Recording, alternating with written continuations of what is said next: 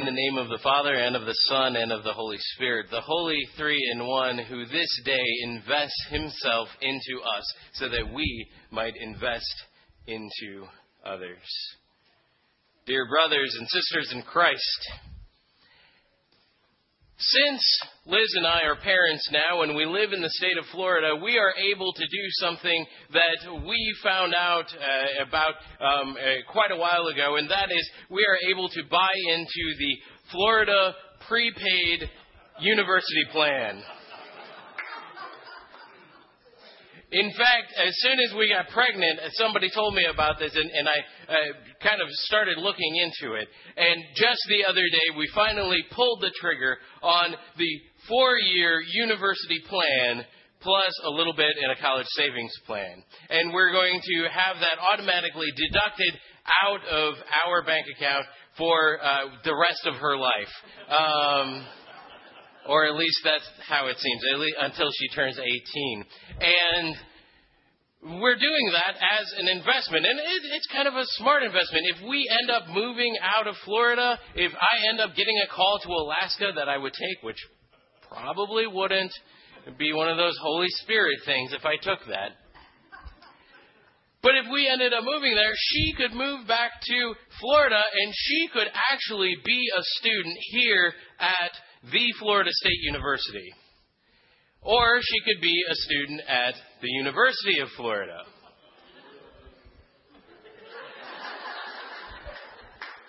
We're on some testy ground here, I understand that. The important thing to remember is that she could not be a student at the University of Miami because that's a private school. So at least we've knocked one bad thing out of but we've invested that amount into her. And uh, we, we're going to be investing so many other things, just as we were talking about in the children's sermon, investing our lives, investing our time, investing so much into her. And that's really what this sermon series is all about, is what God gives to us so that we can invest it into others. And so I, I asked you this morning, the, the question for this morning was, are you invested? And it, it reminds me of a billboard that I used to always see when I was going out to Washington, Missouri, where my dad is from, and where we have some property. And when I was in college, I would drive out to Washington, Missouri, because uh, I, I would go out there and I would help take care of some of the property. And every time as I was going out there, probably the most effective billboard in terms of thinking, least effective in terms of me actually doing anything about it, was this billboard that said most people will spend more time reading this billboard than they will preparing for their retirement. And I thought, oh, well, that's interesting. And then it had some little, like, you know, uh, financial planner's name at the bottom who I never called. But it was an interesting thought an interesting thought that somebody could drive by that billboard day after day after day after day and have that challenge in front of them. Have that challenge of most of you are going to spend more time reading this billboard than what you are actually going to prepare for your future. And I thought, well, that's kind of something that happens in this story that we have here in Matthew 25. Here in this story in Matthew 25, obviously the big baddie here is the guy who goes and he buries the singular talent that he receives. And basically, he does that so that he doesn't have to think about it. He does that so he can just say, Oh, um, I created a map. It's got a little X on it. R. Here it is. So that when the master gets back, he can pull that out and say, um, I knew that you were kind of a mean guy. Here's your money. And we kind of wonder why he would have done that. We wonder why he wouldn't have invested. I mean, he obviously seems to live in the same house with the, the wolf of Bible Street. Right? You have these guys that are able to take these investments and double them. Matt is a finance major. I know that I saw him somewhere here. Uh, he can tell you how significant that is. And yet, this guy is like, ah, oh, I can't be bothered. I'm just going to go and bury this. I'm just going to go and, and put this in the ground. While his friends are going out there and they're using the money to create more money. They're using capital. And that's what our sermon series is about. It's these five love capitals. These five things that are things that God gives us. They're probably not the only things, but they certainly are five things that God gives us that we can invest. And last time we talked about how we receive those things from God and how we can bring those things into the party. And today we're talking about how those things can actually grow. And they grow in the strangest of ways, unless you understand capitalism. They grow in the strangest of ways. And those five things are, let's just think about it in terms of cricket. Those five things are finances. We're paying for her college education so that she might someday come to a place like this, and maybe she'd even come to University Lutheran in whatever 2033 when she's a freshman. Or maybe she'll go to First Lutheran in, in Gainesville there. Or uh, if she has to, uh, go to live at UCF. Little dig there. All right. Um, So that's the, the finan- financial piece. But then there's also the physical piece. There's that physical presence. And I think all of you would say that I would be a, probably a pretty bad father if what I did was I said, Oh, I had a baby. Phenomenal. I'm going to pay for her college education and never see her. When I come home at night, Liz, I want you to take Cricket. I want you to put her in the other room so that I don't have to be anywhere near her. That would be pretty bad. And unfortunately, for some of you, you kind of have that sense of what it's like to have a parent who's like that. So uh, that sense of what it's like to have a parent who, who kind of puts you away sometimes. And you, you probably mourn that. And so you understand how important that is. That physical time, that physical presence. It's something that we feel that we don't have a lot of, and so we have a hard time spending it on people. But that's not all that God gives us to spend. Uh, he also gives us these intellects, these brains, these uh, things that we have in order to help one another think about things. And so as she grows up, I actually am going to help her with her math homework. Until about second grade, and then I'm tapping out. One of you other people can tutor her. But but I, will definitely help her out with her English homework. Uh, humanities are a big thing, um, and so uh, I will help her out with that the, those intellectual gifts. And then the next thing is the, the relationships. And that's actually something that we're sharing today, that we are uh, including her into the family of God. And so what we're doing is we're actually including her into our relationships. We're including her into our network of friends, these people that we know and love, and that includes you all. And that's why it's so important that this baptism is a public ceremony, that you get to be a part of it, and that we get to invite you into that that you get to be in Cricket's network. And that the way that that's happening is that we're sharing her with you, and that we're sharing you with her. And so we're inviting that. We're investing that. We're investing you into her. I know you probably didn't feel like you were going to be invested today, but you are. And another big thing that you're able to help her out with is that we want to invest in her spiritually. We want to invest in her in terms of how we are able to bring her to this saving knowledge of Jesus Christ that grows and grows and grows and grows. That right now that that faith that, that faith is something that's even hard for us to comprehend, but that's, that faith is something that she is being invested with by God. And that we, as his body, then throughout the years upon years upon years that she is going to live and be here with you all, that we get to continue that investment into her.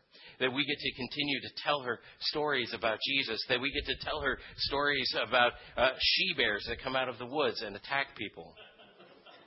Because that's in the Bible. That we get to tell her stories and invest in her that way.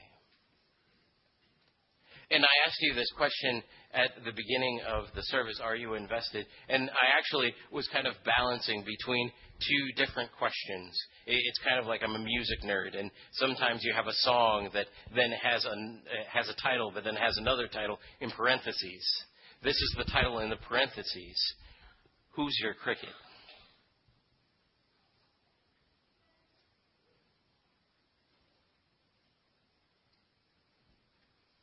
Who are you spending your money on? Who are you spending your time with? Who are you spending that brain power on? Who are you inviting into your networks and vice versa? Who are you telling about Jesus Christ? Because God has given you all of those things. I, I, would venture to say if you're in here, you probably have some money that God has invested in you you probably also have some physical space and time. Even though the time thing for a lot of you, you might be like, well, it's pretty small. But you have some physical time that you could spend with someone that God has given to you. You have an intellect that God has given to you. Even if you're that person right now who just flunked the last test that you took on Friday, God still has given you an intellect. Dust yourself off Get back on the horse. You have this intellect. How are you investing that? You also have this network of friends. You have all of these people who you know, unless you just sit there in your dorm room all of the time. But even then, you probably know someone. You have to go to the bathroom sometime. who, who are those people that you know, and how God has given you those people as an investment? How are you treating his investment? And how are you treating his investment of your baptized life? Your gift of the Holy Spirit that He has given to you in the waters of baptism. Your understanding that He has given you a body and a soul and all good things.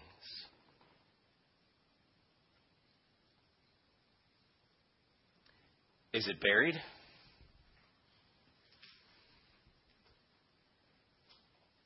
I mean, I have to admit that I have some of that stuff that's a little bit more buried than what it should be.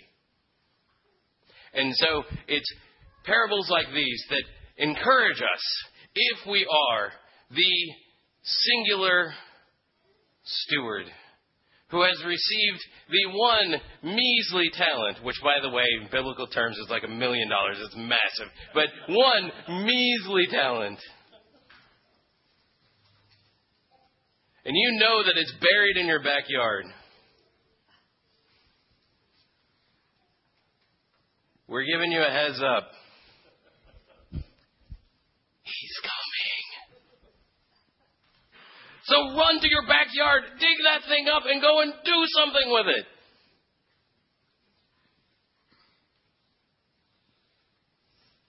Because he's given it to you to do something with. And, and that's where this actually makes sense. Because the, the weird thing about capitalism is that it makes money by spending money. Even when you invest your money, guess what? Those banker people, they're spending your money. If you don't believe me, talk to somebody who got dinged by Bernie Madoff. Nobody puts their money into a mattress and gets anything back from it. What you have to do in order to get something back from it, in order to move this thing along, is that you spend it on somebody. And what you'll find out is when you spend it on somebody, you get dividends. And so when you spend your money on somebody, you get dividends on that. Because that's how God created this whole system to work. When you spend your physical time with somebody, you get dividends on that. When you spend your intellect on someone, you get dividends on that. When you spend your network and when you spend your spirituality, the more you use it, the less you lose it.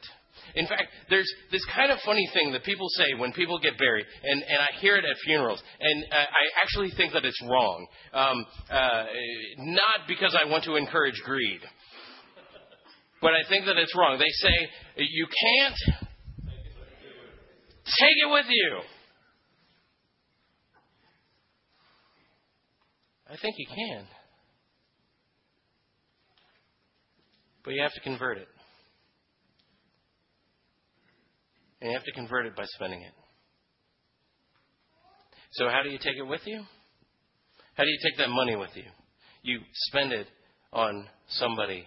You take them out for a cup of coffee so that then it leads into that next love capital so that you then can have that time with them. And you can take that with you because after a while you're going to spend your intellect on them and you're going to hear from them and hear what their life is like. And then after that you're going to in, engage them with your network of believing Christians. And then eventually maybe you might get to that point where you are bringing them into this spiritual conversation about this weird thing that you believe about a guy who died on a cross and rose again and how you believe that that brings you eternal life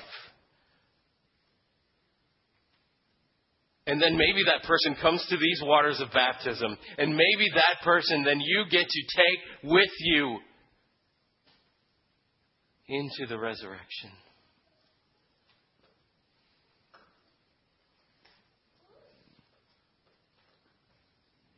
With cricket. Amen.